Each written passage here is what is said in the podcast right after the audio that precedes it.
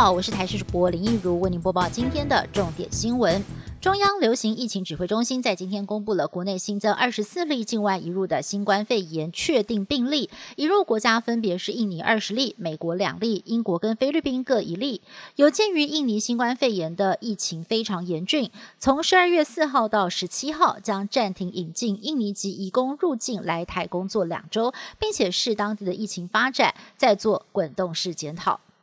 全台湾出现了第一起收容人确诊个案，一名周姓通缉犯，二十七号晚间从菲律宾返台，当时在机场裁检阴性，随后被送往桃园监狱服刑。只是入狱之后却出现了类似确诊的症状，让狱方决定要对他进行二度裁检。没有想到昨天下午就确诊，创下了全台矫正机关的首例。该名通缉犯目前已经在检疫医院治疗，而跟他有所接触的日方人员也在家中自主健康管理。只是外界质疑，为何这名个案入境之后没有在检疫所隔离，就直接进入人来人往的监狱，恐怕会有群聚风险。对此，指挥中心强调，个案都有全身防护，在监狱也是一人一室隔离，不会有群聚感染的疑虑。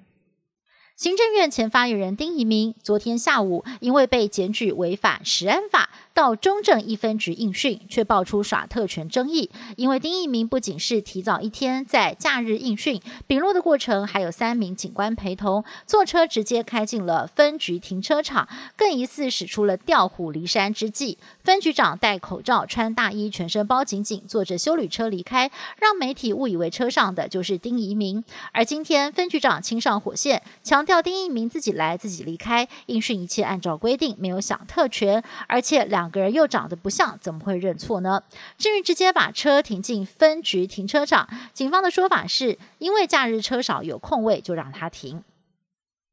美国总统当选人拜登在感恩节假期出了一点小意外，他跟爱犬玩耍的时候，一个不小心滑倒，扭伤了脚踝。隔天到医院检查，发现他的右脚足中部骨裂，可能有轻微的骨折，未来几周都必须要穿上固定鞋。但是推测呢，到了明年一月二十号就职典礼前就能够痊愈了。拜登的家里头养了两只德国牧羊犬，渴望跟随拜登夫妇一起入住白宫，同时他们还打算要再领养一只猫。任期只剩下倒数五十一天的美国总统川普，持续的紧咬选举舞弊争议，在选后首次的专访当中，大骂邮寄投票作票。他指控很多投给他的选票都被邮差拿去丢掉了。不过，最新一篇《华盛顿邮报》的报道访问到川普很多的贴身顾问，描述当时输掉大选的川普情绪失控，甚至有亲信形容川普私底下的行为已经有如两百多年前疯癫的英王乔治三世。伊朗核武计划总工程师、首席核能科学家法克里萨德二十七号在首都德黑兰郊区遭到埋伏刺杀，伊朗举国悲愤。三十号依循伊斯兰教的传统举行了盛大的葬礼。根据伊朗半官方媒体的报道，暗杀行动是由装在小货车上的远端遥控机枪，并没有杀手在场。悬疑的情节仿佛就像是九零年代的电影《豺狼末日》。